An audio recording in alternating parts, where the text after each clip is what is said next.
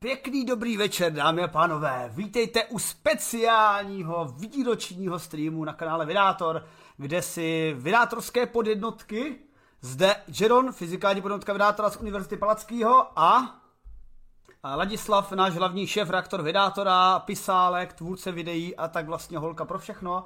No a my společně vám nepovíme, jenom my, o tom, co se stalo zajímavého v roce 2021, ale máme na tom několikero hostů a mnoho hostů, kteří jsou experti na dané téma nebo se danému tématem minimálně výrazně dlouho věnují v rámci popularizací i či v rámci svých expertíz, takže eh, do toho všeho se pustíme. Láďo, eh, než se do toho pustíme, eh, blíží se rok 2022, hledíš do něj s optimismem tak jako já, nebo s, s, s realismem?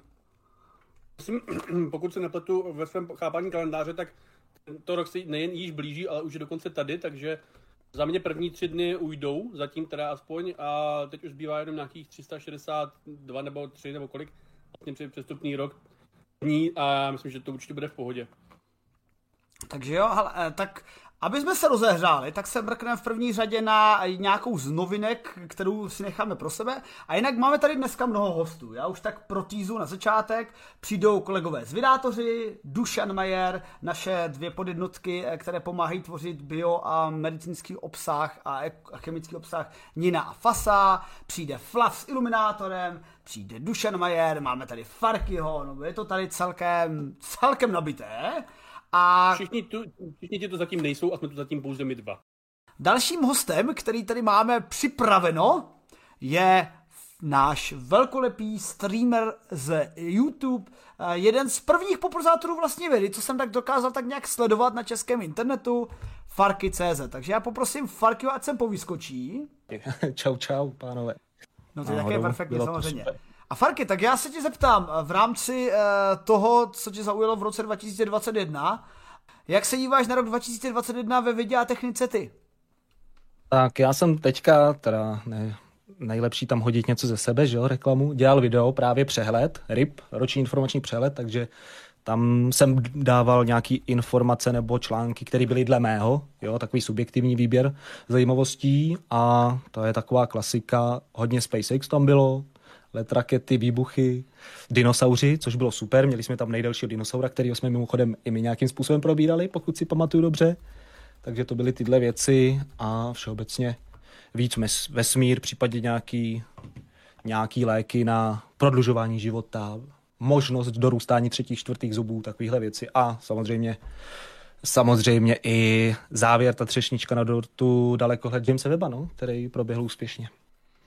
Hele, tak když budeme, eh, když zůstaneme nad eh, naší planetou a tak relativně blízko orbitě, tak eh, po nějaké době se otevřel vesmír, nebo otevřela ta orbita turistickým letům, což byl, a bylo tam pár, jak bych to nazval, poměřování si, bankovních no, raket. Ano, por, no, raket, no. pardon. Údů vlastně, raketových údů. Jo, jo, tak tohle je zrovna, to je zajímavý téma a já jsem na to dělal i video, jo, Virgin Galactic versus Blue Origin, takže tohle mi bylo docela blízký a nějakým způsobem to, jsem to sledoval a mám tam i porovnání, takže na tohle na tohle si rád popovím. A občas začnu s tím, že někdo bere, že Blue Origin, že jo, uh, Jeffa Bezos je třeba zajímavější, jo, že to je raketa, vyletí nějakou tu Karnatka Armánovou hranici asi 100 km vysoko a, Blue, a ten Virgin Galactic, že to je spíš jako takový letadílko nebo něco takového.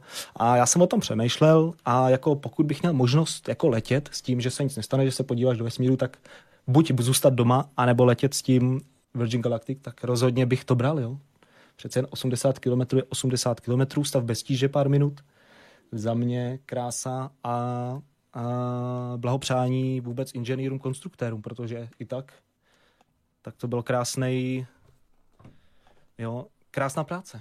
Tak uh, jak se naznačil, ono je to i o tom zážitku toho letu, že díky tomu prodlouženému startu Virgin Galactic, která, což je vlastně start z takového raketoplánu povyšeného pod letadlem, takže napřed se Uh, napřed seš na letišti, dostaneš uh, nějaký chlebíčky, dostaneš dobrodky, pak vyletíš, než dostoupáš, tak to nějakou dobu bere. Je čas prodat nějaké hodinky, nějaké další záležitosti od sponzorů a pak teprve se jemně dotkneš toho kosmu.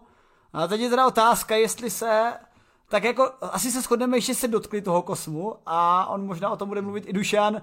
Jak je nazvat? Jsou to astronauti nebo jsou to No, já hmm. osobně bych je astronauty, já myslím, že i uh, Ježíš, jak to má armáda, nebo všeobecně pravidla jsou, že abys mohl být vůbec brán jako že astronauta, tak nejen, že vyletíš do vesmíru, ale zároveň musíš provádět nějaké věci, ať už být pilotem nebo dělat výzkum, jo, musíš nějakým způsobem přispět jako lidstvu, ne jako že tam vyletíš s rukama v kapsách, jako ten pasivní pasažer, jako třeba právě v těchto těch dvou, eh, u těchto těch dvou společnostech, společnostech. Takže otázka, no, jako nemyslím si, že pokud člověk letěl opravovat Hubbleův dalekohled, a nebo když letíš takhle jako 80 km, uděláš hop, jakože to je srovnatelný. No. Ale já osobně, co se týče zážitku, si myslím, že to je perfektní a to už pak je o tom, kdo má jakou hrdost, jo? že si musí stát za tím, že je prostě astronaut a být se v prsou.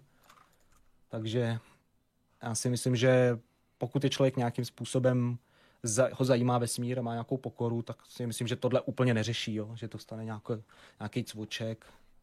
Prostě to je nějaká změna mentality, podívat se na tu země kouli jo? Z, z jiný ptačí hmm. perspektivy, když sem ptáci nelítají, ale víš, jak to myslím.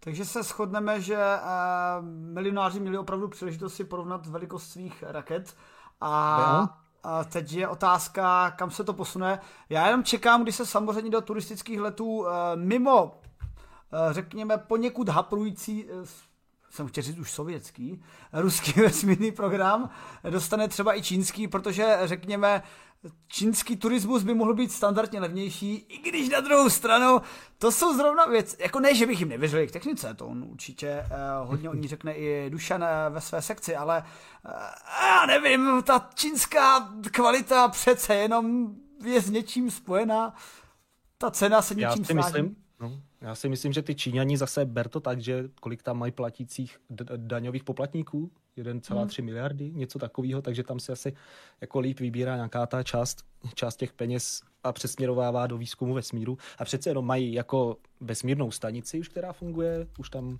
v podstatě probíhalo, probíhaly nějaký práce vně, jo, kdy tam něco instalovali, takže je vidět, jako, že už jako šla, šlapou do toho.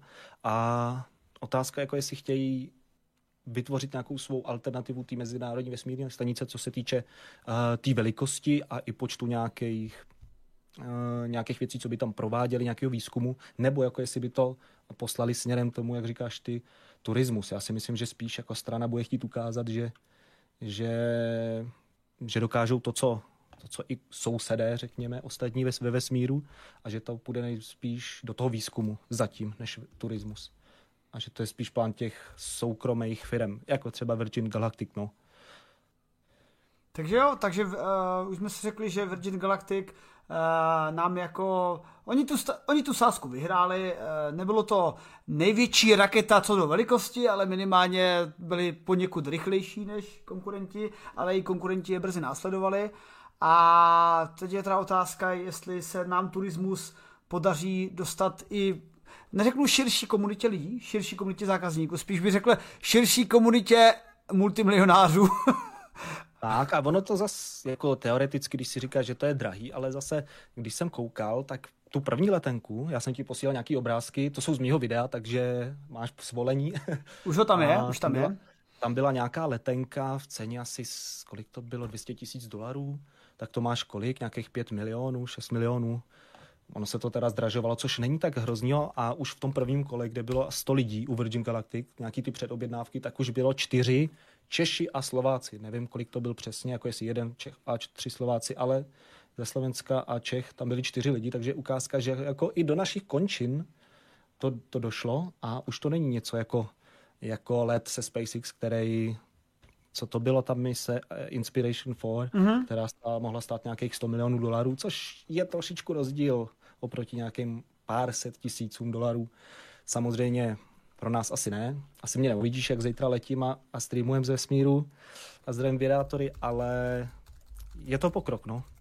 A tady klec, jo, jak ukazuješ, pořád to je jako pár minut, čtyři minutky ve stavu bez tíže, což se blíží nějakým tomu parabolickému letu, jo, na palubě nějakého toho upraveného letounu většího, takže, ale i tak A teda musím říct, že Virgin Galactic, teda jak na to, jak byli větší, rychlejší, Uh, osobně si myslím, že to je větší zážitek, protože tam mají větší ten prostor. Jestli, jste, jestli jste viděli u toho New Shepard, jak tam máš právě obrázek v té kopulce, tak mm. tam jako když bylo, když bylo, kolik jich tam bylo teď, šest lidí nebo pět, já myslím, že je pro šest, tak už je tam docela plno, jo. Jestli jste, pokud jste to viděli, tak tam lítají přes sebe, přece jenom v tom VSS Unity, tom raketoplánu soukromým, tak tam je přece jen víc místa, prostoru a je to dělaný pro tu větší parádu, no. Jsou tam nějaký zrcadla, 17 oken, myslím, jo, všude kamery a takže to je ten větší zážitek.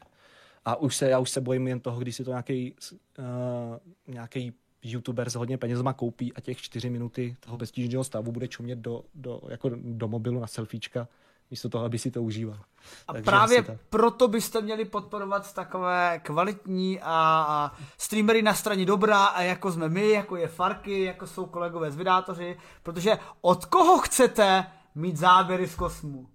od teď bych chtěl říct od nějakého českého eh, otravného streamera, žádný mě nenapadá, protože to zase tak nesleduju, a nebo od nás. No, tak, správně mi napadá, ale nebudeme poskytovat prostor, přece jen jsou tady zajímavější věci. A když já se ptám vás, pánové, kdybyste dostali možnost letět třeba s tím Virgin Galactic, letěli byste? Přece jen, dle mýho, je to podstatně třeba nebezpečnější. Už je ten let toho uh, Bransona nějakým způsobem byl zakázaný, takže dodatečně on porušil nějaký věci, neměl letět, proto taky se nelítá, Blue Origin lítá. Riskli byste si to? No já stoprocentně. Jako já absolutně bez jakýchkoliv okolků. Dokonce eh, my už jsme se i doma bavili na té úrovni. Teda teď mám synka, teď už se musím bavit trošku jinak, ale předtím, když jsem měl synka, tak jsem měl jako narážky na to, že kdybych se dostal na let, do Mars, na, na, let na Mars, eh, jak se byla ta jednosměrná letenka, ačkoliv ta mise sama o sobě byla poněkud nesmysluplná, tak bych klidně do toho šel. Souhlasím, no, tam právě je problém s tím, že když se něco stane, jako bylo v případě pánů, to byl nějaký ten testovací let, 13 nebo koliká, takže začali vytahovat ty křídla a vlastně to byla lidská chyba. Ten Shepard je přece automatický, proto taky teď už letěl kolikrát, už asi po čtvrtý vynesl, vynesl turisty a je vidět, že tam ty víc otestovaný a už do toho šlapou. Jediný, co odpuste mi to, nemůžu vystát Bezose, když prostě přijde, začne tam cinkat tím, tím zvonkem, jako by letěl von, pak jim to zadělá, ty dveře rozloučí se a pak musí přijít technici, zase to otevřou, protože jako to nemůže zavírat každý, takže to je takový divadlo. Ale jinak, jinak jako souhlasím s váma, byl by to jedinečný pohled a z tohohle důvodu je jedno, jo, jako kdo je vejš, kdo si co poměřuje, no. Ale to, to máš těžký, on ten prostě Bezos uh, dochází na to, že prostě přiznejme si, to není zrovna eh, nejvíc sympatický člověk na této planetě. Ne, že by ti ostatní dva pánové absolutně byli, každý má své mouchy, něčí mouchy střílí, jim postavili mimozemšťaní pyramidy a další podobný jako výžblepty, co třeba vypadají o tak oblíbo, oblíbeného Elona Muska, ale přece jenom ten Jeff Bezos a způsob jeho podnikání je tak nějak kontroverzní už sám o sobě a ty, jako nech, nechci říct, že by mu nepřáli lidi, ale jako já tak jako mám celkem problém se tak s ním, jak, jak to nazvat, úplně říct, jo, Jeffe, ty to musíš vyhrát, protože ty seš naše budoucnost. A... No. A zase musíš na to koukat z té druhé strany, že to je práce, bych to viděl tak, že on má prostě firmu, kde má peníze, zadá, řekne, můj sen letě do vesmíru, tady máte balíček a pošlete mě tam, takže ta práce inženýrů tady zase nemůže, nemůžeme říct, že, že to je něco horšího, přece jen Jeff na tom nedělal, takže taky respekt té jejich technologii, jak je vidět, lítá spolehlivě, jako je to krása na pohled, no, co si budem říkat. No, jenom šéf asi nevybereš, takže zase ti to, ře- zase ti to řeknu takhle, no. No a co se teda, to se týče tohle, co se týče turismus a kdybych se tě zeptal i na nějaký uh, nějaký ten typ výzkumu, u kterého už uh, se víc šustí papírem a články, než jenom bankovkami uh, a tak vůbec, a fotkami na Instagramu? Tak, no tak teoreticky bys mohl říct, že některé projekty jsou černou dírou na peníze v některých případech a to by se hodilo i tohleto téma. A to bylo právě, myslím, že jsem ho viděl u vás, což byl právě objev černý díry střední velikosti, což mě osobně uniklo, takže jsem rád u vás za, za vaše články, proto doporučuji sledovat i váš, vaše přehledy, protože někdy se krejou naše témata, někdy ne. A v tomhle případě jsem dost zvědavý, protože černý díry nejsem nějaký expert, ale mám rád vesmír, takže tohle je moje věc. A střední velik- nebo černá díra střední velikosti, to je, to je zajímavá událost pro ty lidi, kteří se tím nějak zajímají. Já teda nevím, můžeme si třeba podívat, jak vznikají černé díry, nebo jednoduše, pokud by třeba někdo z diváků nebyl úplně úplně do tohohle téma zapálený, bude nerozuměl, mm-hmm. aby věděl vůbec proč, proč to je taková velká věc. Protože o černých dírách jsme slyšeli, jo, tak nějaký tady jsou. A existují dva druhy. Malinký, malý relativně, který má nějaký hmotnosti jednotek, desítek, případně možná stovek nějakých sluncí, když je to porovnáme. A pak jsou obrovský, říká se, jestli to řeknu správně, supermasivní černé díry, třeba ve středech galaxií. A ty už, to už jsou teda větší matci, to jsou stovky ne, ne, nebo snad i miliardy hmotností sluncí a to už je teda obří rozdíl, jo? Když, když máte nějakou černou díru, která je široká, řekněme 30 kilometrů, něco jako město, jo, rozhodně není větší než, než planety. A pak máte něco, co je tak obří, že dosahuje až desetinásobek a oběžné dráhy třeba Pluta. Jo. Takže to jsou, to jsou věci, které jsme pozorovali. A teď máte tuhle malinkou, velkou, jenže mezi tím nic nevní, nebo donedávna nebylo. A kde to je? Takže za mě to je velice zajímavá věc, která někomu třeba asi dá spát, ale pro mě, mně přijde, že to je extrémně zajímavý. A teď kde se bere? Jo, vůbec kde se berou ty supermasivní a ty střední já můžu říct, kde se berou ty nejmenší, což třeba možná někdo zná, ví, že Slunce, pokud je hvězda dost masivní, tak na konci svého života může dopadnout v několika, několika formách, ať už to je, že se z ní stane neutronová hvězda, pokud má ještě víc materiálu, tak se z ní stane černá díra, nebo nedej bože, dvě černé díry přijdou, eh, dvě neutronové hvězdy přijdou na kafe a hold moc přijdou, přijdou moc blízko k sobě a šup a je z nich, je z nich černá díra. Díky čemuž mimochodem vznikají uh, důležitý prvky, těžší prvky, takže to je dobrá věc, ale je rozdíl, když máte dvě černé díry malinký, který se zcuknou do malinko větší díry a pak máte díru, která má hmotnost nějakých 55 tisíc sluncí, což právě je ten článek, který ty tam máš vytáhlej, což je a teď, jak vznikla ona, já mm, sledoval jsem to, četl jsem to a nejsem si úplně jistý, pořád, jak to mohlo být. Nevím, jestli mě ty můžeš doplnit, ale... Mm-hmm. Tak tam jde především o to, eh, že ty hvězdné černé díry, tam se bavíme furt o hmotnostech řádově několikero sluncí, protože e, naše slunce sice černá díra nebude, což není zase tak špatný, protože hypoteticky část naší sluneční soustavy přežije i po jeho skonu za 4 miliardy let. Ne, že by nás to mělo zajímat, protože to vy tady, maminko, už nebudete za 4,5 let, leda, že by vymysleli něco, aby nás udrželi. Ale uh, to, to je furt ta škála rodinná černých děr, které jsou menší. Prostě máš mnohem hmotnější slunci, jak si říkala, do, a ta přímo skolabuje do černé díry. Říká se tomu hypernova. A není to ten obchod, je to fakt je to skutečný pojem z astrofyziky hypernova. A, a ty největší pravděpodobně jsou dva modely.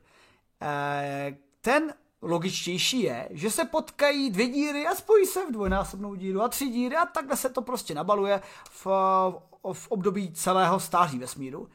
Ale kdyby to takhle fungovalo, tak by už právě jsme měli vidět takovou, takový krásný graf těch děr, jakože malé, střední, těžší a nejtěžší. A my no, právě... Jde... celý katalog, no. Ano, celý katalog černých děr. A my právě vidíme jenom přesně ty nejmenší a ty absolutně nejtěžší a chybí ty střední. A vlastně tahle ta novinka, která nějak detekovala černou díru, eh, zase vlastně nepřímo ve výsledku. Uh, pro, jako ne, neviděli jsme ji přímo, i když ano, vidět černé díry, on tady třeba máme poznámku i v chatu ohledně detekce černých dír a že černé díry jsou vlastně matematickým konceptem. Ano, černé díry jako vznikly jako matematický koncept, nebo řekněme matematický fyzikální koncept, ale jako dává už z hlediska toho, čemu rozumí vesmíru, je velmi Eh, jednoduché implikace, že takové objekty prostě být musí z hlediska hmoty vesmíru. Plus jsme měli nějaký pozorování nedávno, tak. známý. No, no. a takže tohleto, tohleto pozorování té střední černé díry, protože je furt jenom vlastně jedna, tak jako říká, no tak ta teorie o postupném nabalování, my víme, že se černé díry nabalují a zvětšují, ale furt je jich málo. A druhá no, teorie říká, že ty černé díry jsou takhle rozložený na mega velký a mega normální, protože ty supermasivní vznikly už při původní inflaci. Už po velkém třesku. A ještě dřív, než existovaly hvězdy, takže vlastně uh, hmota v nějakých nehomogenitách se de facto přímo srazila do černé díry a za tu dobu vesmíru podnes už všechny tyhle ty zárodečné černé díry jsou prostě supermasivní a ty ostatní jsou slabučké, no. A jsou, řekněme, mláďátka a není dost času vůbec, aby dokázali se spojit, no. Souhlasím, ale je to zajímavý. Právě ten, tam, ten nález té střední velikosti už je v tom případě zase nezapadá do toho, co jsi říkal teďka ty, jo? že máme ty obří, které vznikly na začátku a pak zbylo jen takový ty drobky, co vyzobávali tyhle, jo, vznikly hvězdy a z toho vznikly ty malý černý díry, takže teďka co s tou, co s tou střední, jo? kde se vzala? Jestli tam byl ten čas. A já pokud vím, tak, tak uh, páni věci to zase budou zkouvat. Ideální by bylo najít ještě malinko větší černou díru, než byla tahle, malinko menší a zase ten katalog nějakým způsobem rozšířit. Jo, protože jedna vlaš, vlaštovka jaro nedělá, ale já si myslím, že to je jako vždycky, není nic špatného na tom zkoumat, zkoumat, kontrolovat, sledovat. Jo? Protože když někdo říká, že to nejde, tak dost často dochází k tomu, že se, že se plete. A já, já jsem tímhle fascinovaný. Přece jenom na to, že černá díra ještě donedávna jsem myslel, že nic takového nemůže existovat. Jestli myslím, že i Einstein, jestli já teďka čtu knížku právě a o tomhle a že Einstein vlastně nebyl fanouškem toho, že by mohli věřit a teď se koukní, my máme v podstatě fotku nebo nepřímou fotku černé díry, takže to je pokrok za velice krátkou dobu. A plus uh, James Webb teďka, jak vyletěl, samozřejmě další, další oko astronomů, který může, nebo doufáme, pomůže nám říct víc o těchto těch věcech, ať už vznik hvězd, galaxií, případně nějaký nepřímý pozorování právě černých děr. Tak jo, a mimochodem já jenom doplním, že tahle ta černá díra byla objevena eh, s pomocí gravitačního čočkování, eh, protože ne, není to teda přímá detekce, nebo přímá detekce, co, co je přímá detekce, že jo? ale eh, viděli jsme ji tak, že jsme díky ní viděli nějaký objekt v pozadí, nějaký gamma záblesk, což mohlo být taky nějaká srážka černých děr, to, ale není tak podstatný. Podstatný je, že ten obraz se nám zvětšil pomocí gravitačního čočkování a když máme ten obraz zvětšený, nebo máme ohnutý kolem nějakého toho hmotného bodu, tak my vypočítáme, jak ten bod je hmotný. A pěkně nám to tam jako vyšlo do nějakých, uh, vidíš, teď, teď mě to vypadlo. 50, myslím. 50, no něco takového. Nějaká taká, také pěkné číslo, které je právě střední. 50, hmotnost 50 sluncí, což se zase přirovnává k té naší hmotnosti slunce. Mimochodem, eh, já děkuji eh, fanouškovi Jademe, protože jak říkal Farky o největších černých děrách, někdy nějaký desetinásobek oběžné dráhy Pluta, tak se ptal, jestli je to nová imperiální jednotka, kterou tady zavádíme a poprosil jsem o přepočet samozřejmě na Oktávě, tak uh, Škod Oktávy čtvrté generace, taková supermasivní černá díra, je něco jako 1 až 1,5 miliard, takže takže má, už, má, už, už i Češi ví, jak velká může být supermasivní černá díra. A hele, já se tě dozeptám, uh, takže po, uh, po turismu a výzkumu černých děr se tě tady zeptám, uh, tak trošku flash forwardově. Na co se těšíš teď v novém roce 2022, co nás čeká a nemine v rámci vědy? Jak máš pozitivní očekávání nebo spíš, uh, to slovo je špatný, optimistické? Optimistické. Já mám optimistické už při tom, já vím, když jsem dělal ten minulý ročník toho RIPu, tak jsem tam říkal něco, že ačkoliv ten rok nebyl úplně nejpozitivnější, to byl odkaz na pandemii vlastně ten první rok, tak podívej se, co se, co, co se událo za tu dobu doteď.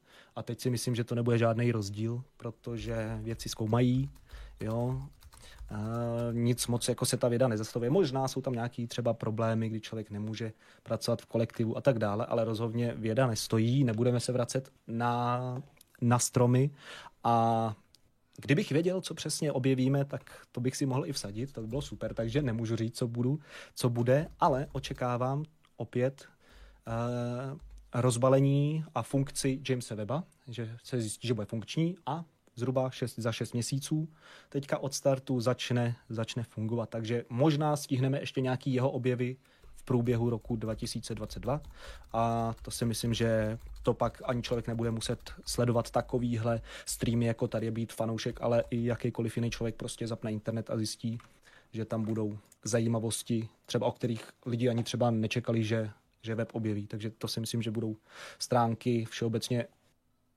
nějakých webů zaměřených na vědu a techniku, potažmo vesmír, určitě nějakým způsobem tlumočit anglicky, objevy z angličtiny do češtiny.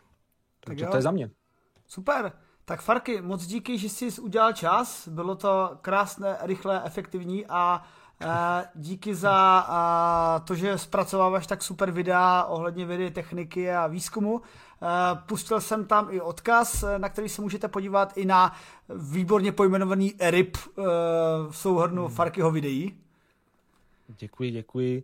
A to je perfektní video, jde to, myslím si, že to jde poslouchat i bez, bez obrazu, takže jako takový podcast, když někam jde a, a řekněme na konci roku 2020 upadl do komatu a teď se probudil, tak je to taková rychlá, rychlej způsob, jak zhruba naskočit do toho vlaku za minulý rok.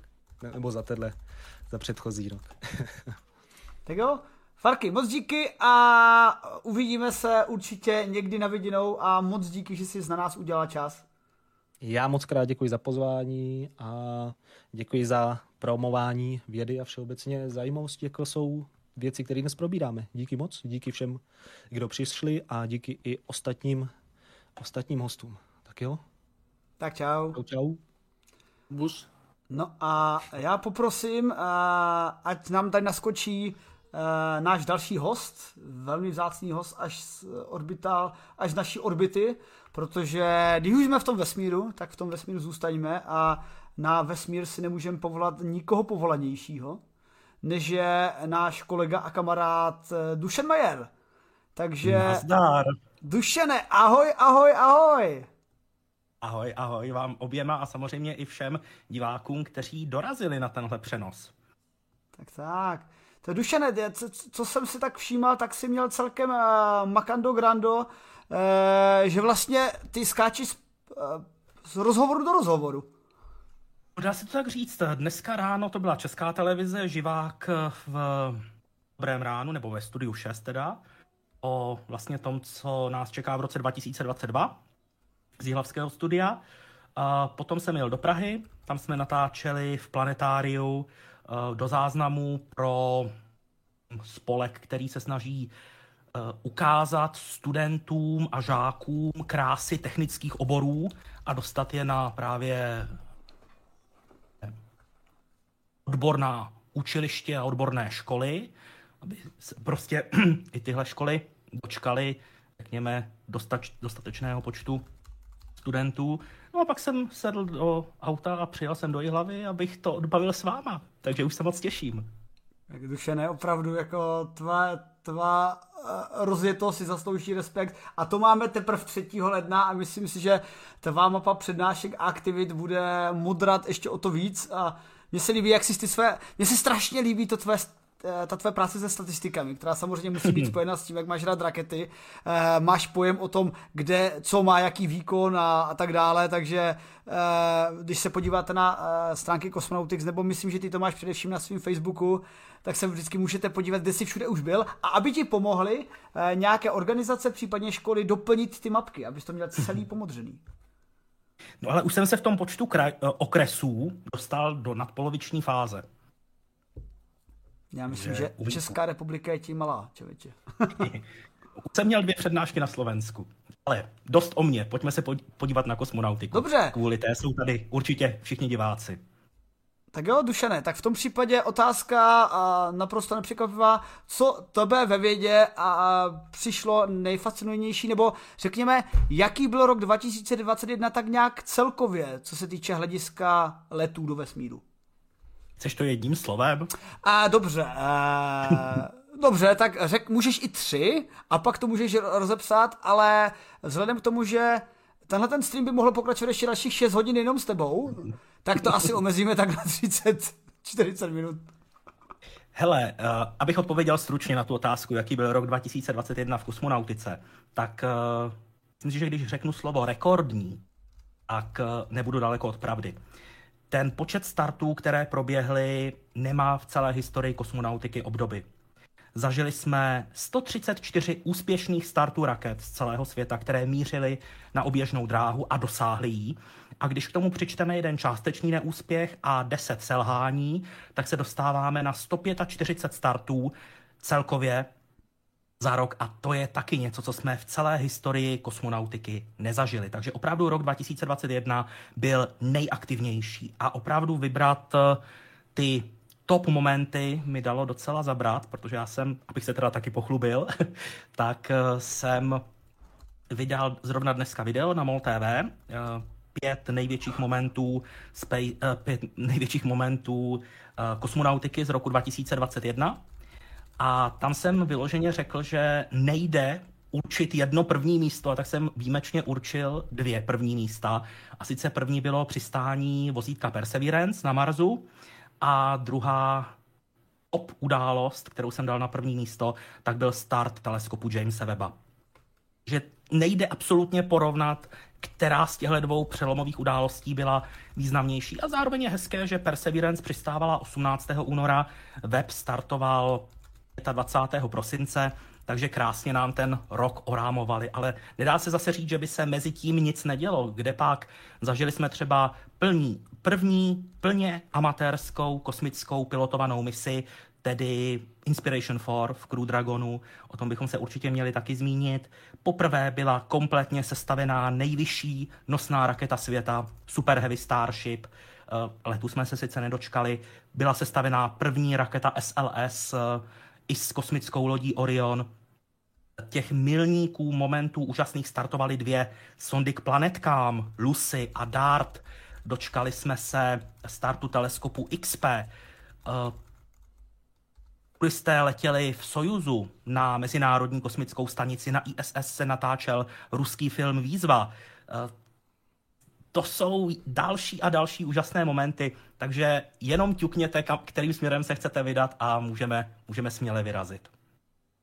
Tak já asi ťuknu. Uh, myslím si, že nejzajímavější, nejzajímavější by byla asi rozebrat to, co bude mít letos třeba pokračování. Takže nejspíš uh, Spaceship, uh, případně SLS, Starship, případně SLS, a nebo třeba nějaký mise, které začaly loni a letos budou mít nějaké hlavní vyústění tak eh, můžu se odrazit třeba od toho dalekohledu Jamesa Weba, protože ten startoval 25. prosince, v tuhle chvíli je na cestě do libračního bodu L2, soustavy Slunce Země, ve vzdálenosti 1,5 milionu kilometrů od Země, směrem dále od Slunce. Eh, teleskop se úspěšně rozkládá, což je dobré znamení. Zatím všechno probíhá dobře. Zrovna dneska přišla aktuální informace, že NASA se rozhodla zahájit napínání těch pěti vrstev slunečního štítu, protože on už je natažený, roztažený, ale ještě je potřeba ty, těch pět vrstev napnout, aby se od sebe oddálili, aby mezi nimi bylo vákuum, aby správně fungovaly. To je aktuální informace, to napínání bude eh, trvat zhruba 60 hodin, protože tam opravdu nechtějí nic podcenit. No a potom Samozřejmě musí ještě vyklopit zrcadla, takže hotovo ještě úplně není a 29 dní po startu webův teleskop provede poslední manévr z té přeletové fáze, kterým vstoupí právě na oběžnou dráhu kolem libračního bodu L2. Eh, jinak eh, říkali jste, které sondy třeba startovaly v roce 21 a eh, v tom roce 22 budou mít nějaké pokračování, tak musím zmínit sondu DART, kterou jsem už zmínil.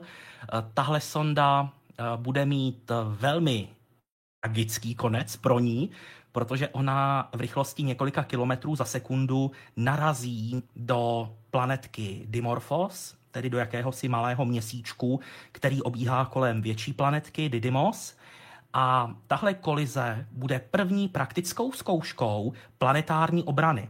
My si vyzkoušíme, jaké to je, kdybychom jednou čelili hrozbě srážky s nějakou planetkou, s nějakou kometou a potřebovali bychom aspoň o trošičku změnit její kurz, od, odchýlit jí z kurzu, aby se nesrazila se zemí. Tohle jsme zatím dělali pouze v nějakých počítačových modelech. Ale reálnou zkoušku v reálných kosmických podmínkách jsme ještě nikdy neměli. To bude právě DART jako premiéra a pro inženýry i pro vědce je tam celá řada neznámých. My třeba vůbec nevíme, jak moc je ta planetka porézní. To velmi významně ovlivňuje, jak ten náraz akceptuje. By to byla homogenní struktura, třeba kámen, vyloženě s minimem dutin, se bude chovat úplně jinak, než když to bude přehnal nějaká kupka. Tě kameninové, která pospolu drží jenom tak trošičku gravitací se spoustou uh, volného prostoru mezi těmi jednotlivými zrny. Takže tohle to všechno zjistíme pomocí sondy DART. Ona sebou veze ještě malého pomocníka, italský CubeSat Licha Cube, který se 10 dní před, před nárazem oddělí od té mateřské sondy, provede manévr a díky tomu proletí kolem místa srážky zhruba 3 minuty po kolizi. Že v době, kdy bude sonda DART už napravdě boží, tak v tu chvíli bude Líča Cube snímkovat ten oblak vyvrženého materiálu, jeho tvár, jeho množství a pokud se zadaří, tak by mohla vyfotit i kráter. Tyhle data budou ohromně důležitá, ale ještě cenější budou za pár let, až tam okolo roku 2026 dorazí evropská sonda Hera. Na té se mimochodem pracuje i v České republice, takže další mise, na které si můžeme udělat takový ten pomyslný český zářez. A když půjdeme uh, k tomu Starshipu, ten loni nějakým způsobem, popravdě ty jeho testy docela pletou. Uh, Dvakrát to startovalo, a, nebo třikrát a jednou to přistálo, ale pak to vybuchlo a jednou to přistálo, ale pak to nevybuchlo. Se asi od tam mluví o tom, že uh, již brzy bude startovat uh, Super Heavy Starship celý na orbitální misi, což se teda nestalo. A uh, jak reálně, myslím, že ty si dokonce ale minulé v polovině, v polovině roku si říkal něco tak, takového, že budeme rádi, když to bude do konce roku, což se vyplnilo. Hmm. Já myslím, že z těch testů, které proběhly, tak je hlavní zmínit právě tu SN15, což je první prototyp, který nejenom, že úspěšně přistál, to už se povedlo SN10, ale on potom přistání neexplodoval. SN10 explodovala a SN15 nikoliv. Což bylo ohromné no, překvapení jsem chtěl skoro říct, tak překvapení to částečně bylo, ale na druhou stranu ne, protože eh, to byl první zástupce vylepšené verze, na které SpaceX uplatnila stovky dílčích upgradeů od výroby raketových motorů přes software, avioniku, konstrukci a věřili, že některá z těch změn se postará o to, že SN15 jako první prototyp skutečně přistane. A to se opravdu podařilo.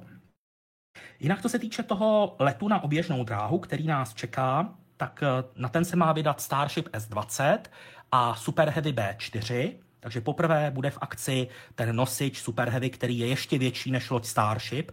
Ty testy, které doposud probíhaly, tak to byl pouze ten horní stupeň. Ta loď Starship o průměru 9 metrů, výška nějakých 50, tak Super Heavy má průměr stejný 9 metrů, ale na výšku měří 70 metrů.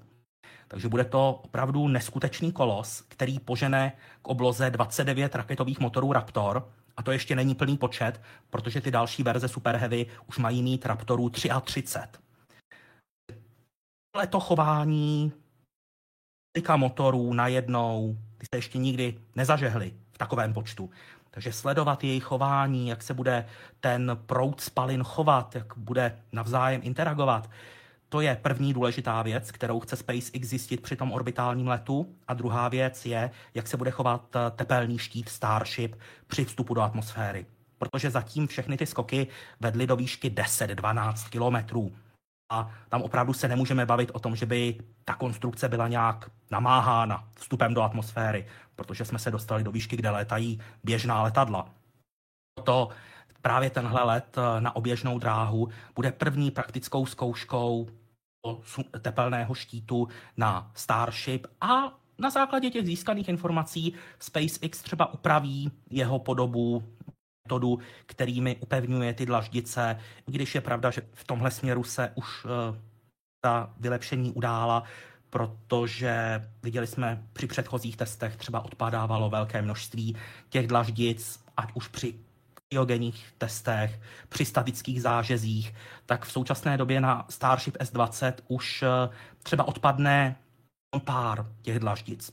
Eh, při posledním testu byly pouze tři a to už se dá považovat za velice razantní zlepšení. Pochopitelně ideální by bylo, kdyby neodpadla žádná, ale k tomu se třeba také propracují časem. No a abych teda odpověděl na tu původní otázku, proč jsme tak dlouho museli čekat, nebo proč ještě pořád tak dlouho čekáme na ten orbitální let, bohužel nemohu odpovědět jinak než eh, papírování. Tady. Je to všechno v souvislosti s eh, federálním leteckým úřadem, protože jedno povolení už SpaceX má, to je od federálního komunikačního úřadu, ale federální letecký úřad eh, analyzuje ekologické dopady provozu Super Heavy Starship na základnu Boca Chica a její okolí. Bych to vysvětlil.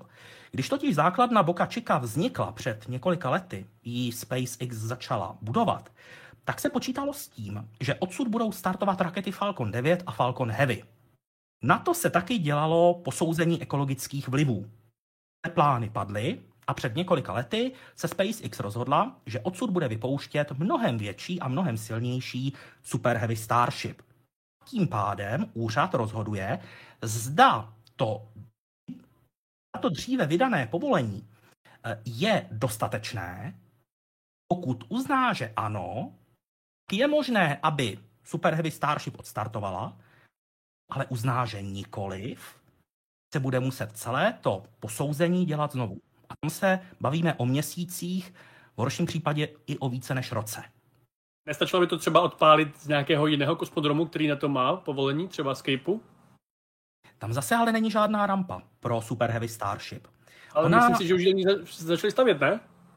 Je to pravda, ale třeba na Boca Chica ta stavba už samotné startovní rampy nebo té obslužné věže trvala bez rok.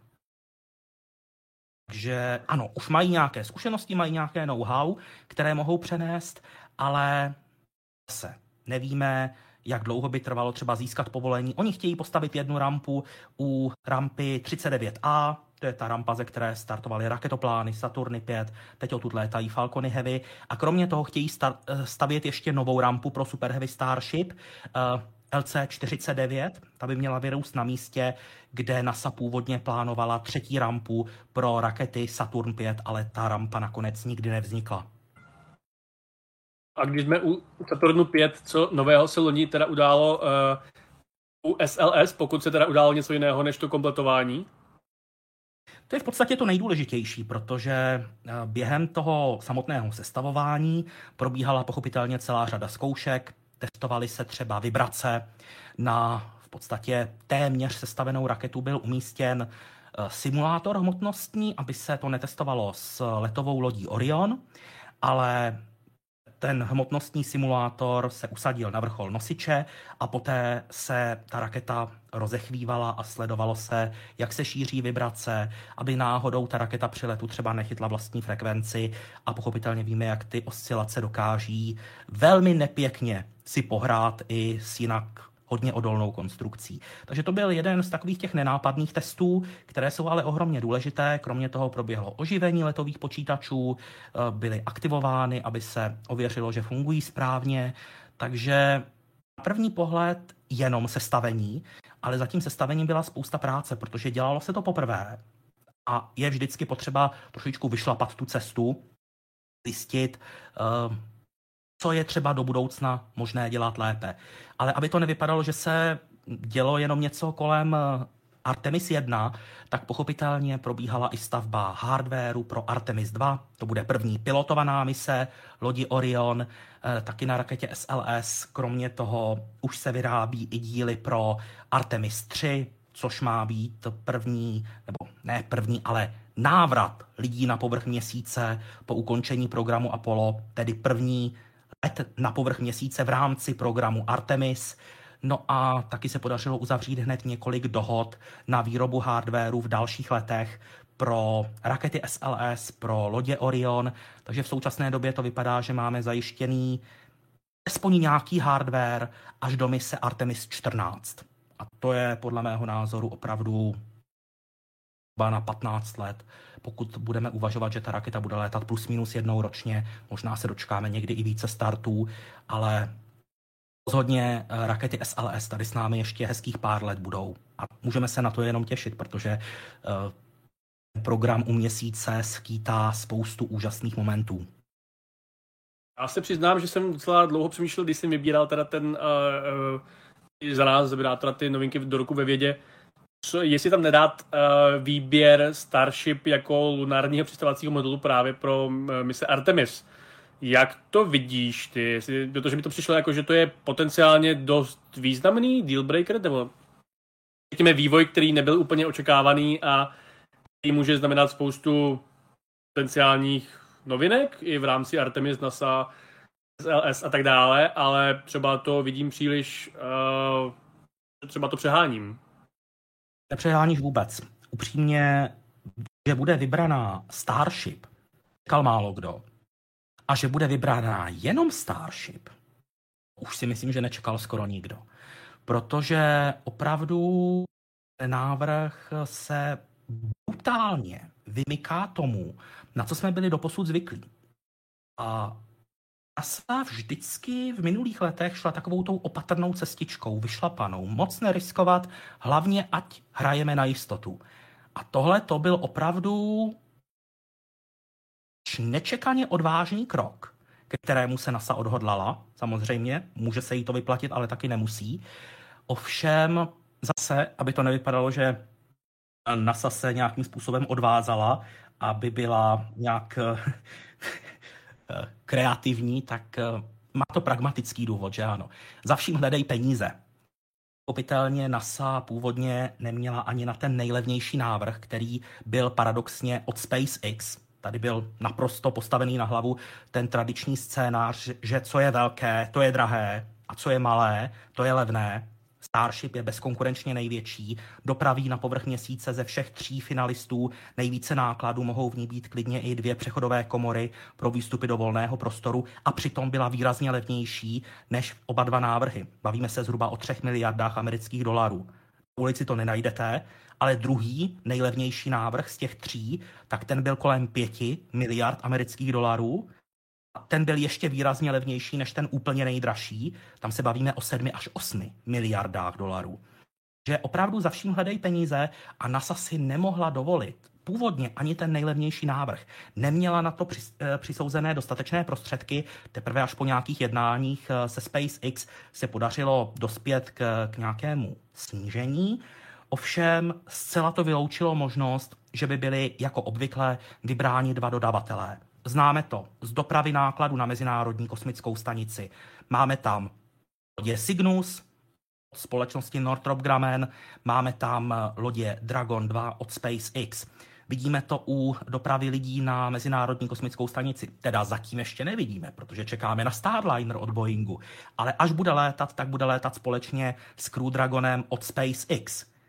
Ale ty NASA neměla jinou možnost. Čekalo se, že vybere dva. Si to pak mezi sebou rozdají ale peníze měla pouze na ten nejlevnější návrh. A když jsi zmínil uh, eh, ISS, tak tam se taky loni událo uh, nějaké novinky. Uh, to, um, ruský modul a případně jeho neplánované rotace uh, celé stanice? No, to říct a neurazit. Mně se líbilo, jak jsi se odfouknul teď.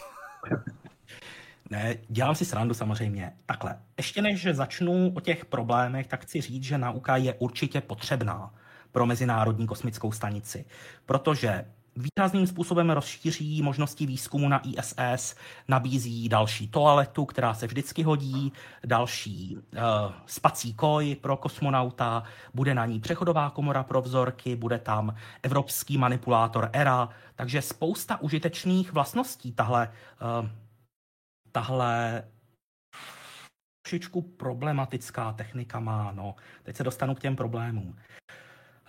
Nauka se s těmi problémy bratříčkovala už hodně dlouho. A původně vznikla jako záložní exemplář eh, modulu Zarya a měla být připravena na vypuštění v případě, že by se s tím prvním modulem něco stalo.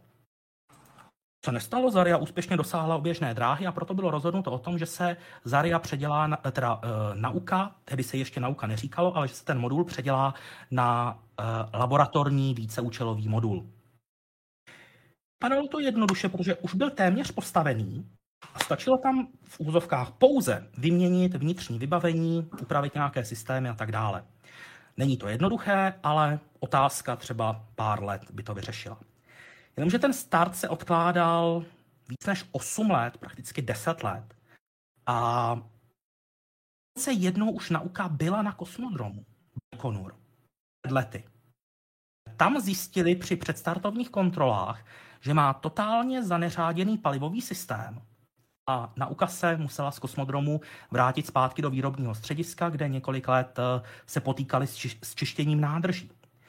Takže nauka v loni dorazila na Baikonur, šla všemi testy, startovala na raketě Proton, dosáhla oběžné dráhy a pak se měla pomocí vlastního pohonu dopravit k Mezinárodní kosmické stanici. Několik hodin po startu se ale objevil problém. A kdyby to byl jeden problém, tak by to ještě šlo, ale těch problémů bylo několik. Byly tam problémy s určováním orientace v prostoru, selhávaly tam senzory orientace pozice slunce. A co je možná ještě důležitější, byl problém s pohonným systémem, který nereagoval. Zjednodušeně řečeno, protože na podrobný popis tady bohužel není prostor. Inženýrům se nakonec podařilo ty problémy vyřešit a v mnoha ohledech měli velké štěstí, že Rusové stále staví trošičku tím v úzovkách sovětským stylem, kdy uh, hodně věcí naddimenzují, aby uh, měli určitý manévrovací prostor v případě problémů. Tak uh, nauka začala manévrovat, což bylo dobré. Dostala se na vyšší oběžnou dráhu, takže ji tolik nespomaloval odpor okolního prostředí. Ale chvíli, kdy se měla připojit k Mezinárodní kosmické stanici, tak bylo všechno v pořádku. ISS se opravdu připojila, ovšem jenom několik hodin poté, už si všichni mysleli, že je hotovo, tak nauka naopak zažehla své raketové motory.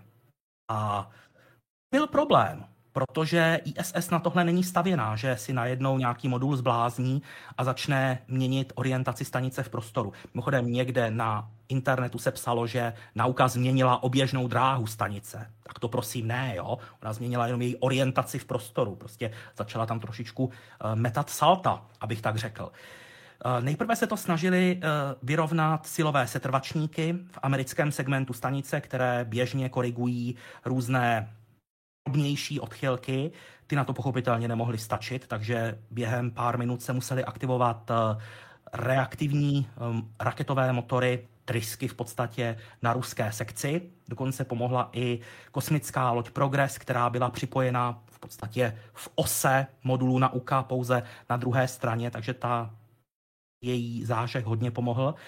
A v podstatě dá se říct, že zážeh nauky skončil až ve chvíli, kdy se spálily pohonné látky, nikoli všechny, ale látky z těch nádrží, ze kterých se zrovna čerpalo. Ona nauka má několik nádrží, které, a nemá jednu centrální nádrž, ale má jich několik, takže nakonec pomohlo to, že z těch nádrží, ze kterých byly ty motory živené, tak eh, došlo, došly pohonné látky a nauka prostě hasla v tu chvíli. Ale to bylo takové poslední rošťácké vyvádění tohohle modulu a on se pak už srovnal a od té doby probíhá jeho oživování. Proběhl už dokonce i výstup do volného prostoru, při kterém se instalovaly třeba kabely pro propojení nauky se zbytkem stanice, takže všechno je na dobré cestě a já doufám, že ty klackovské roky si už nauka odbyla a teď už bude opravdu jenom užitečným pomocníkem na Mezinárodní kosmické stanici, protože ten potenciál má opravdu velký. Pravda, nese si sebou ten šrám problémů před startem i po startu, i po připojení k ISS. Ale já pevně věřím, že to už má za sebou a že už to teď bude šlapat. Kdo občas v mládí nevyváděl, tak snad už to bude mít za sebou. Ale jak dlouho jí tohle mládí vlastně vydrží? Um, už se pomalu mluví o konci Mezinárodní vesmírné stanice. Um, není to trochu vlastně jako uh, pozdě nebo zbytečné už malinko uh, tam nosit další moduly? No hele, to, že se o tom mluví, to je dobrá formulace, ale buďme přesnější. Rusové o tom občas mluví. Jednou za čas vypustí takovouhle informaci do éteru, že se chystají opustit Mezinárodní kosmickou stanici a tak dále. Ovšem realisticky, když se na to podíváme, tak to není příliš pravděpodobné. Ostatně kromě nauky v roce 2021 připojili k ISS i další modul na nauku, malý uzlový modul Prichal, který má sloužit k připojování kosmických lodí Soyuz, Progress, případně i dalších modulů. Eh, Rusko v současné době není v situaci, kdyby si mohlo dovolit provozovat vlastní kosmickou stanici, protože mají pilotované lodě Soyuz a mají nákladní lodě Progress. Pravda, na to jim nikdo nemůže říct půl slova. Ale v Rusku ruské civilní kosmonautice, to je důležité říct, protože ta armádní je na jiné úrovni, tak eh, je brutální nedostatek peněz a málo mladých, perspektivních eh, vysokoškoláků, absolventů se do těch eh, civilních kosmonautických sektorů dere. Takže Rusko může využívat toho, že je součástí ISS, tam si myslím, že hraje vynikající roli, ale ať se minimálně v nejbližších letech nepouští do vlastní kosmické stanice. Ostatně NASA před kolika čtyřmi dny oznámila, že schválila pokračování časti na Mezinárodní kosmické stanici do roku 2030. Takže myslím si, že tahle stanice tady s námi bude ještě hezkých pár let a rozhodně se ještě nechystá do starého železa, protože stále má co nabídnout a jak mimochodem v jednom rozhovoru pro Cosmonautics eh, prohlásil Michal Václavík z České kosmické kanceláře, tak kdyby to bylo na vědcích, ti by uživili i tři mezinárodní kosmické stanice, protože ten přetlak experimentů, které ze všech vědních oborů, které se chtějí dělat na ISS, tak je neskutečný. A tam obrovský převis. A jestli Jordan ještě nic nemá, se zeptám na svoji uh, finální otázku za sebe. A co očekáváš, že odstartuje první v letošním roce uh, Starship nebo SLS? Ty brute. to je zákeřná otázka tohleto. Já vím, že to je trošičku jako uh, hazard, nebo respektive, že těžko asi jako v reálu říct, ale uh, co bys dal, komu bys to hodil ty, kdyby si zkrátka byl v takovém kosmickém kasínu a objevila se tam na tohle sásky. Jasně. Já nejdřív, eh, než řeknu ten konkrétní typ, tak eh, trošičku vysvětlím důvody, které mě k té odpovědi vedou. Eh, mohlo by se zdát, že umetenější cestu má SLS, protože Starship bojuje s těmi papíry, s těmi úřady. Na druhou stranu prospěch SpaceX hraje to, že jsou to takový trošku střelci, kteří se nebojí trošičku i riskovat a nevadí jim zničit hardware, což jsme viděli u těch předchozích testů. Na druhou stranu NASA nemá problémy s administrativou, ale je opatrná. A ono je to logické, protože Super Heavy a Starship, které jsou teď na Boca Chica, tak jsou mnohem konstrukčně jednodušší než raketa SLS, která má letět na misi Artemis 1. Takže zničení SLS by bylo mnohonásobně hůře nahraditelné, než kdyby explodovala Super Heavy se Starship. To oni v podstatě dokáží ve SpaceX nahradit v řádu týdnů. Ale SLS se staví roky. Již si myslím, že NASA bude opatrnější, nebude tolik riskovat a v případě jakéhokoliv náznaku problému raději ukončí odpočet a provede odklad startu. Tak, tolik tedy eh, poměrně dlouhé vysvětlení, ale domnívám se, že jako první odstartuje raketa SLS. Mě tady samozřejmě není úplně stejná. Mě teda překvapilo, že ani nebude testovat uh, přistávání a že to rovnou prostě šplouchne, myslím Starship jako druhý stupeň, že to rovnou šplouchne někam do moře. Já se teda přiznám, že už, že si, že si pamatuju pár let zpátky, že se mluvilo o tom, že Starship bude mít svůj unikátní potící se tepelný štít pro vstup do atmosféry a přiznám se, že už teda nevím, jestli to je, je jedná kompletně mrtvá, nebo ty tepelné dlaždice, které tam momentálně jsou vidět, jsou takové provizorní řešení, nebo už se počítá s tím, že ten původní nápad teda není uh, reálný? Tohle by bylo dobré, kdyby Elon Musk udělal takový ten svůj dříve tradiční, dnes už bohužel ne, každoroční souhrn pokroků kolem programu Super Heavy Starship, protože my jsme zatím ve většině případů odkázáni pouze na fotografie, které pořídí eh, lidé v okolí a my sice něco vidíme, jsou to často detailní fotky, ale můžeme jenom usuzovat, jaká je ta vnitřní konstrukce nebo k čemu tohle konkrétně slouží. Můžeme dělat takové ty kvalifikované odhady, ale co konkrétně SpaceX zamýšlí nebo jak konkrétně se změnily jejich plány, tak bohužel takhle moc jim pod pokličku nevidíme. No, tak uvidíme. Tak jo, já doplním za sebe, eh, takže v rámci toho, jak bude dále fungovat ISS, tak jsme snad optimističtí, protože ISS se zjevně daří prodlužovat svůj život a, a nedovedu si také moc představit, že zvláště z konstrukčního hlediska prostě dojde k odpojení nauky, na, na jejíž bázi se postaví další kosmická stanice, i když e, se o tom mluvilo, že třeba připojení na společnou čínskou-ruskou stanici, ale Ono zase Číně, Číně neukázali, že si relativně vystačí sami, i když se nejedná o řekněme tak velkou stanici, jako třeba byla Mir, potažmo ani Skyleby, ale vlastně zeptal bych se tě já v tomto hledisku, eh, víme o Gateway, o plánech eh, kolem měsíce, ISS se tedy doplnila o nauku a funguje vesele dál. A jak je na tom čínský kosmický výzkum z hlediska dobíjení cílů a třeba i předhánění známých kosmických hráčů? Jsem moc rád, že se zeptal, protože právě to vypuštění základního modulu Tianhe pro čínskou stanici Tiangong bylo jedním z poměrně významných momentů roku 2021 a je dobře, že právě tohle téma eh, v roku ve vědě zazní, protože Čína opravdu po těch dvou malých eh, orbitálních laboratořích Tiangong 1 a 2 přestoupila k opravdu modulární kosmické stanici, byť na oběžné dráze je zatím pouze základní modul Tianhe, ale v roce 2022 má být doplněn o laboratorní moduly Mengtian a Wengtian. Jeden bude startovat před prázdninami, druhý na jejich konci letními prázdninami a poté bude vlastně stanice Tiangong prakticky, prakticky dokončená.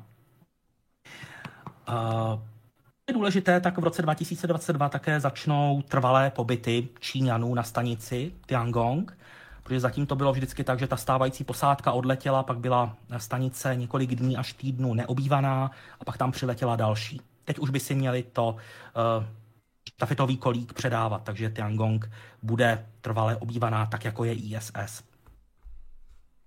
Jo, a tak... No, a takže, eh, takže eh, plány jsou určitě velkolepé a eh, jako nebudeme asi zacházet do nějakých, řekněme, politických konotací. Zdali je lepší, že Číňané do toho tak tvrdě jdou, protože by nás mohli předběhnout. A na druhou stranu standardně můžeme odpovědět tím whoever will, whoever win, we will win, i když uh, tak jako vléčky máme vytažený tak nějak třeba možná tím západnějším stylem, a na druhou stranu je úžasné, že se tolik eh, národů i tolik organizací zapojilo do kosmického, do snahu o kosmické lety. Potažmo jsou úvahy o nějakých eh, soukromých stanicích, od hotelů, využití třeba těch nafukovacích modulů a tak dále. A minimálně musím říct, že ty poslední dva roky jsou v kosmu fakt neuvěřitelně nabitý. Hmm. A i v těch human spaceflight. Přesně tak a zmínili jsme tady Čínu, zmínili jsme v podstatě ty pokroky, ty nové země a já nemůžu navázat jinak, než tím, že v podstatě v roce 2021 dorazily k Marsu tři sondy, o Perseverance jsme už mluvili, možná se o ní ještě zmíníme, a o, o Ingenuity, ale jinak tam dorazila první čínská sonda, nejenom první sonda k Marsu, ale celkově meziplanetární. A dokonce tam dorazila i první sonda ze Spojených Arabských Emirátů meziplanetární. Pravda, tam lec kdo může namítnout, že byla z poloviny postavená ve Spojených státech ve spolupráci s americkými univerzitami, to ano, ale ten řídící tým, který se o to stará, tak je plně eh, ze Spojených arabských emirátů. Navíc eh, při té výrobě, ať už vědeckých přístrojů nebo té samotné sondy, byli odborníci ze Spojených arabských emirátů přímo na místě a sbírali zkušenosti, aby ty další mise už mohly realizovat více ve své vlastní režii. A to, že se obě ty dvě mise, prvotiny v podstatě, podařily na výbornou, tedy že sonda Al-Amal ze Spojených arabských emirátů obíhá kolem Marsu a to, že Tianwen 1 vstoupila na oběžnou dráhu kolem Marsu a poté ještě vysadila přistávací modul, ze kterého sjelo vozítko Chuzhung, které do dneška funguje a dokonce ta sonda odhazuje do volného prostoru kamery, které ji fotí, pak ty fotky pošle do mateřské sondy a my máme úžasné fotografie, které jsme dřív neměli. Takže máme třeba Tianwen 1, když eh, letěla meziplanetárním prostorem mezi Zemí a Marsem. Poté si vozítko Čužung odložilo kameru na povrch Marsu a vyfotilo se s přistávací platformou a úplně nakonec, to je staré ani ne týden, tak sonda Tianwen 1 už na oběžné dráze Marsu odhodila další kameru, která ji opět vyfotila a ta fotka zase obletěla Zemi. Takže já mám obrovskou radost, že Čína ukazuje takový ten trošičku neotřelý styl, a je to paradox, protože Čínu máme spojenou naopak s tajnostkařením. My u spousty startů třeba spekulujeme, co je na palubě nějaké čínské rakety. Ale tohle to je ostrý kontrast, který ukazuje, že Čína umí dělat PR. Ostatně viděli jsme to i u uh, mise uh, Chang'e 5 a odebrala vzorky z měsíce, dovezla je na Zemi Samozřejmě to už nebyl rok 2021, to byl ještě rok 2020, ale už tam Čína ukázala, že má kamery všude a dokáže všechny ty důležité momenty, které jsme doposud viděli pouze na nějakých animacích a vizualizacích, takže nám je dokáže ukázat i eh, v reálných skutečných záběrech. A to je neskutečně cené pro tu popularizaci, protože takovýhle obrázek opravdu vydá za tisíc slov a dokáže zaujmout masy. Hmm. A já doplním jenom tu část, jak jsem mluvil o plánech misí Artemis na dobytí e, měsícného dobytí. Návrat na měsíc. We will go back to the moon and we will stay there.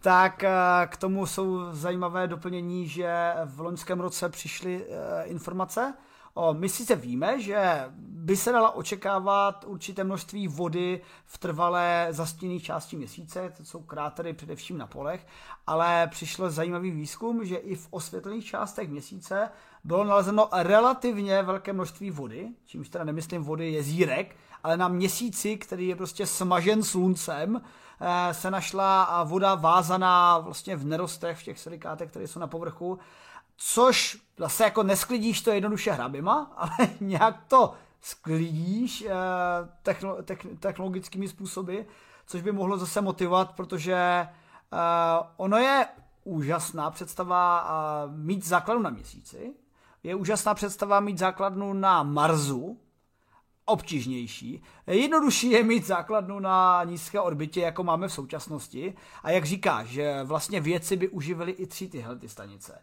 Nicméně věci bohužel nejsou asi tak úplně schopni zaplatit ty částky, které by právě ty tři stanice na chodu udržely. Ne, asi, ale určitě, protože vím, že jsme jedni z nich, takže jako granty na vlastní kosmickou stanici nebo na výzkum na ISS asi úplně neseženeš. A proto je podle mě hodně důležitý i takový ty aspekty kosmického výzkumu, který najdou i to sekundární uplatnění, ne, že zrovna si kvůli uh, Deep Space Gateway namažeme levnější chleba, ale třeba nejenom to, co říká Elon Musk, že hledáme místo, kde zachráníme lidstvo před se dalším impactem, co vyhubí lidstvo, ale uh, nevím, zeptal bych se tě tak jako doplně, protože vím, že ty strašně nerad spekuluješ v tomhle vždycky, hmm. ty, má, ty máš rád spíše tu techniku, ale um, vidíš i nějaké už realizující se využití třeba právě dalším, v dalším kroku základny na měsíci především, potažmo dalších orbitálních stanic, protože za mě třeba za fyzika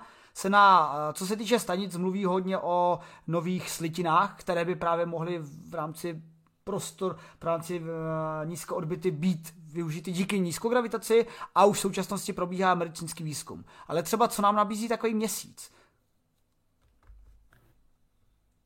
O, to je velice dobrá otázka. Nejsem si teda jistý, jestli na ní úplně dokážu dobře odpovědět, ale ta stanice Gateway, která má obíhat kolem měsíce, tak eh, ona na rozdíl od ISS bude mnohem menší, tak trošičku spartánsky vybavená.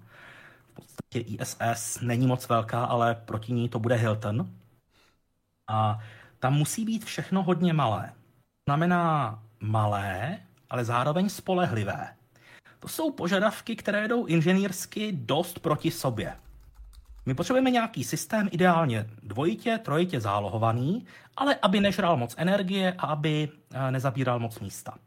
A tohle to si myslím, že je jedna z věcí, které mohou najít uplatnění na Zemi, ať už jsou to nějaké systémy podpory života, případně i taková blbost na první pohled, jako nějaké posilovací nářadí. Protože kosmonauti pochopitelně musí na oběžné dráze cvičit, aby jim tolik neatrofova- neatrofovali svaly. No a pochopitelně na té gateway nebude tolik prostoru, to znamená, že i ty posilovací stroje budou muset být kompaktní, aby nezabírali moc místa, takže i v tomhle směru může stanice gateway pomoci. Eh, těch možností je celá řada. Uh, velmi často opomíjeným aspektem kosmických letů je psychika a psychologie, protože dneska, když se kosmonaut podívá z okénka ISS, tak mu prakticky celé zorné pole zakrývá země. Tak nějak jako podvědomě někde vzadu v hlavě tuší, že kdyby nastal problém, během pár hodin je zpátky na Zemi. Ovšem, až se jednou vypravíme k Marsu, se ta země, která nám zabírá celé zorné pole, změní v malou hvězdičku, kde si na hvězdném poli. Co to udělá s psychikou? Chvíli nedokáže nikdo říct. Měsíc je tak trošičku na půl cesty, země je tam pořád tro, trošičku vidět, ale Zároveň ten návrat netrvá hodiny, ale spíše dny. To znamená, i z hlediska psychiky odloučení nám může eh, stanice Gateway pomoci. A tohle to byl jenom rychlý průřez tématy, která mě napadla. Takže je možné a je prakticky jisté, že jsem nezmínil všechna, všechny možnosti a že jich bude mnohem, mnohem více. Škoda, že tady teď zrovna není Michal Václavík, protože tohle je přesně jeho parketa, vědecké využití uh, Mezinárodní kosmické stanice, stanice Gateway, tak ten by o tom dokázal povídat celé hodiny, ale tohle to jsou jenom okruhy, které mi tak narychlo proletěly hlavou. Jo, jako já doplním, že opravdu důležitý je ten výzkum té radiace, protože eh, my jsme tak nějak na ISS relativně chráněni, když i víme, že i pod tím elektromagnetickým štítem jsme ohroženi. A eh, jak se to dřív plánovalo? Jsou to ty postupné kroky a minimálně z Gateway a z měsíce je snažší cesta domů, kdyby něco. Uh, takže to, bychom se to měli naučit. Na druhou stranu v médiích se bude více výjímat ten první člověk na měsíci než další, eh, na Marsu než ten další člověk na měsíci, ale tak uvidíme, do čeho půjdou kosmické agentury. Je to tak, Myslím, že Michal Václavík tady s námi je minimálně uh, duchovně, protože musím říct, že zatímco my všichni ostatní říkáme Mezinárodní vesmírná stanice, tak ty říkáš Mezinárodní kosmická stanice, takže to je velice jeho téma. A ještě mikrogravitace. Tak, tak. Dobře. Ale to, no. Tak uh, v rámci naší debaty, Dušené, uh, mohli bychom mluvit hodiny a někdy asi i hodiny mluvit budeme, protože 2022 je nabitý. Takže uh, než se spolu rozloučíme, tak se ještě zeptám, i když on vlastně, Ladě už naznačil tou svou otázkou, který start třeba přijde dříve, ale zeptám se tě, je nějaká specialitka, takový, řekněme, kosmonautický fančmekrismus, který, na který se těší v roce 2022 a třeba není tak úplně v, přímo ve světle reflektorů? Jestli je nebo není ve světle reflektorů, to nechám na posouzení každého, ale já mám misi, na kterou se těším už několik let, prakticky od chvíle, kdy byla poprvé vybrána, nebo ani ne vybrána, ještě když byla teprve takový ten souhrn třeba deseti misí eh, programů, eh, ze kterého se vybírá, ze kterého NASA vybírá mise, které realizuje, tak jedna mise si získala moje srdce, později byla vybrána k realizaci a letos má startovat. Je to sonda Psyche. A má startovat teda na Falconu Heavy, což už je samo o sobě atraktivní, ale mě ta mise fascinuje kvůli tomu, že ona se vydá k planetce, což na první pohled vypadá nudně, takových sond už bylo hodně. A navíc ani nebude dopravovat vzorky na Zemi, tak co je na tom zajímavého? No zajímavého je na tom to, že ta planetka, ke které míří, tak se jmenuje úplně stejně jako ta sonda 16 Psyche a není tvořená kameny ani ledem, tak jako ty objekty, které jsme sledovali do posud, ale ona podle dálkových měření měla být tvořená kovem. To železo a nikl. Dle některých odhadů by mohlo jít o jádro dávné planety, která nějakou katastrofickou kolizí přišla o své nadložní vrstvy. Tohle mimochodem, to, co tam ukazujete, tak je uh, počítačová vizualizace toho, jak by mohla uh, ta planetka vypadat. Zatím jsme ji teda zblízka neviděli, takže nevíme, uh, jak, to, jak to konkrétně na tom místě vypadá. Ale co jsem chtěl hlavně říct, nejsme za současné úrovně techniky schopní dostat se k jádru planety. Už je to Země, ať už je to Mars, ať už je to cokoliv. Tady je možné, zatím to není jisté, že je to opravdu jádro dávné planety. Pokud by to tak bylo, sonda Psyché to zjistí, tak budeme schopní bez, bez nutnosti vrtat stovky kilometrů hluboko, což je mimo technologické možnosti a ještě dlouho bude, necháme eh, scénáristům z Hollywoodu, my budeme schopní velmi podrobně proskoumat vždycky jádro planety. Byť dávné a už dlouho odhalené, ale ty možnosti, které se tímhle otevírají, tak jsou vždycky nepředstavitelné. To je, to je pravda. A hlavně mi to dělá i ten oslý můstek na tu poznámku, eh, když říkáš eh, jádro železa, niklu, ještě takové nějaké větší, větší šutry plné litia a podobných eh, prvků a najednou začne vesmír opět zajímat více lidí, protože těšit tyto kovy O tom se samozřejmě mluví už nějakou dobu, byly nějaké těžerské organizace, ale je to asi tak eh, reálné v současnosti jako jednosměrný let na Mars, takže nijak. A, ale zase nás to přibližuje tomu fakt skutečně využít ten vesmír jinak, než jenom, že máme kosmické stanice, kde se trénujeme na pobyt v tom kosmu, ale že tam budeme i něco produkovat, aby jsme dosáhli zlatého věku naší planety, jako je v mnoha sci-fách, sci-fíčkách. Tak každopádně Dušené, moc díky za tvou expertízu a za dodání e, informací a za to hlavně, jak jsi měl dneska nabitý den. Moc díky. Já hlavně moc děkuji za pozvání eh, vám oběma a jsem velice rád, že jsem mohl v téhle příjemné společnosti být, protože takovéhle povídání mě, mě vždycky ohromně baví a děkuji i divákům, kteří tady byli. No a pochopitelně budu se těšit na nějakou další možnost, kdy si spolu zase popovídáme. Mějte hezky.